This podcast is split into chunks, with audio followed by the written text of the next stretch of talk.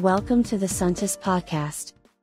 Pensiamo sempre di essere obbligati a subire tutte quelle situazioni e o persone che ci fanno stare male, ma la realtà è che dipende da noi e dalle nostre scelte. Durante gli anni dell'adolescenza mi ricordo che avevo delle amicizie che non mi facevano assolutamente stare bene. Mi sentivo continuamente giudicata, sbagliata, dovevo continuamente rimpicciolirmi e farmi piccola. E mi ricordo che quando dovevo uscire dopo scuola non ne avevo proprio voglia. Che poi se siamo stanchi e vogliamo stare a casa è un conto, capita a tutti. Ma se proprio non ci va di vedere quella persona, secondo me è un segnale che non dobbiamo ignorare. Perché autocostringerci ad uscire comunque? Perché ostinarci a mantenere i rapporti?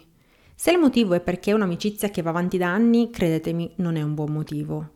Magari andava bene per la nostra versione passata di noi, quell'amicizia, ma crescendo, se siamo cambiati e ci rendiamo conto che non stiamo più bene insieme, trascinare il rapporto non può far altro che spegnerci lentamente e toglierci le energie per fare qualcosa di sensazionale che magari avremmo fatto. Se invece il motivo è che ci sentiamo in colpa a chiudere un'amicizia, proviamo a vederla con un'altra prospettiva. Non stiamo facendo un torto all'altro, stiamo facendo qualcosa per noi stessi, paragonabile alla skincare mattutina o a cercare di mangiare sano. Se invece non chiudiamo le amicizie tossiche per paura di stare da soli, quel tempo impiegato a stare male, vi assicuro, potremmo impiegarlo per andare là fuori e fare nuove amicizie che per quanto possa fare paura e sembrare spaventoso, credetemi non lo è. Si creano amicizie bellissime ogni giorno e nei posti più disparati, come al bar o in palestra o davvero ovunque. Basta aprirci agli altri, accogliere il bello, non averne paura. Le persone che ci circondano influiscono tantissimo su noi stessi e sulla nostra luce. Se ci circondiamo di negatività, i nostri pensieri si inquinano, le nostre emozioni negative, come la paura ad esempio, sono continuamente nutrite e cresceranno sempre di più perché vivono di questo. Se al contrario ci circondiamo di persone che ci ispirano, ci motivano, ci fanno stare bene, credono in noi stessi, fidatevi di me, è tutta un'altra cosa. La nostra luce cresce, i nostri sogni non ci fanno poi così paura e non sono così poi irraggiungibili. Quello che mi ha salvata dalle amicizie tossiche che avevo sono state le nuove amicizie, quelle sane che ho fatto poi mi hanno insegnato tantissimo, infatti mi sono detta, ah, ma forse è questa l'amicizia, non quella che ho vissuto finora. E ad un certo punto è stato proprio come se qualcuno mi avesse aperto gli occhi. Anche perché noi umani abbiamo un numero limitato di energie e questo tipo di persone, anche se non sembra, lentamente ce le risucchiano io mi ricordo che davvero mi, mi, sfinivano mentalmente e poi dopo non avevo proprio testa di mettermi a fare altro, come se in una casa avessimo tantissimi elettrodomestici tutti in stand-by che non sembra ma consumano un sacco. Un'altra cosa che purtroppo abbiamo delimitato è il nostro tempo. Quindi ho proprio sentito la necessità di dover scegliere a chi dedicarlo, voler nella mia vita meno persone, ma amare di più quelle rimaste proprio come quando togliamo le erbacce che ci inquinano e ci tolgono spazio, secondo me solo così possiamo crescere meglio. Ho scoperto che è vitale circondarsi di persone che stimiamo e miriamo, che siano capaci di gioire sinceramente per le nostre vittorie e che siano legate a noi non per gli anni passati insieme, ma per la voglia reciproca di condividere il presente. Io adesso non vedo l'ora di vedere i miei amici attuali, di passare del tempo insieme, creare dei nuovi ricordi, Può capitare ovviamente a volte che preferisca rimanere a casa, ma quando capita è perché riguarda me, non loro. Una cosa molto preziosa che la mia psicoterapeuta mi ha insegnato e che voglio condividere con voi è capire che ogni rapporto è diverso. Imparare a prendere il buono di ognuno.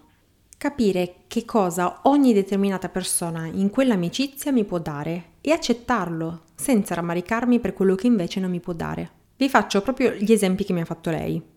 Magari abbiamo un'amica con la quale andare ai concerti, con cui ci divertiamo da morire, e magari un'altra amica con la quale invece ci confidiamo e piangiamo tranquillamente.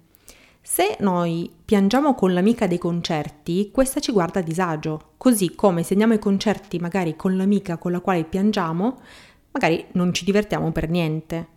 Questo un esempio per dire che bisogna anche capire che cosa ogni rapporto ci può dare e cosa invece non ci può dare e accettarlo perché va bene così. Se io mi ostino a voler piangere con quell'amica dei concerti, sarò sempre insoddisfatta, perché quella è una cosa che quella persona non mi può dare E se capiamo questa cosa, i nostri bisogni saranno sempre soddisfatti. Questa cosa, vi giuro, mi ha svoltato la vita, spero possiate farne tesoro anche voi. Un'altra cosa che mi ripete spesso è che le persone non si cambiano. Non possiamo proprio, non è una cosa che è sotto il nostro controllo. Quello che invece è sotto il nostro controllo è scegliere chi volere o meno nella nostra vita e scegliere quanto starci vicino. Una ragazza mi ha chiesto in privato, ma come fai a mantenere le amicizie tra i vari spostamenti?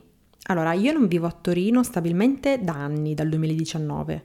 Questo sicuramente ha influito sui rapporti che avevo, ma solo per farne una scrematura e tenere quelli davvero resistenti. Perché sicuramente ci vuole più impegno da entrambe le parti, sarebbe più facile vivere nella stessa città ovviamente. A me mancano tantissimo i miei amici, li impacchetterei tutti e li metterei in valigia con me. Però ci si videochiama, si messaggia ogni tanto, si mantiene il rapporto. Le volte che ci vediamo sono ancora più speciali perché non sono scontate come potevano esserlo tempo fa. È sicuramente più difficile, ma assolutamente non impossibile, cioè se uno vuole mantenere un rapporto lo fa, il resto per me sono scuse. Poi ci sono anche amici che non sento mai, ma perché non amano stare al telefono ma quando torno ci vediamo ed è come se non fosse cambiato niente, come se ci vedessimo davvero tutti i giorni, quindi per me ci vuole solo volontà. Adesso sono davvero contenta delle mie amicizie e ne sto costruendo altre qui e chissà poi quante ancora ce ne saranno, però quello che cerco di ricordarmi sempre è di circondarmi di persone che mi aiutino a fiorire, perché per me ho scoperto che è fondamentale. Questo era il mio punto di vista, mi piacerebbe sapere il vostro e tutti gli insegnamenti che avete imparato voi. Ci vediamo domenica prossima con un argomento che per me è molto delicato, ma ho deciso di raccontare la mia esperienza come sempre perché mm, magari può fare del bene a qualcuno.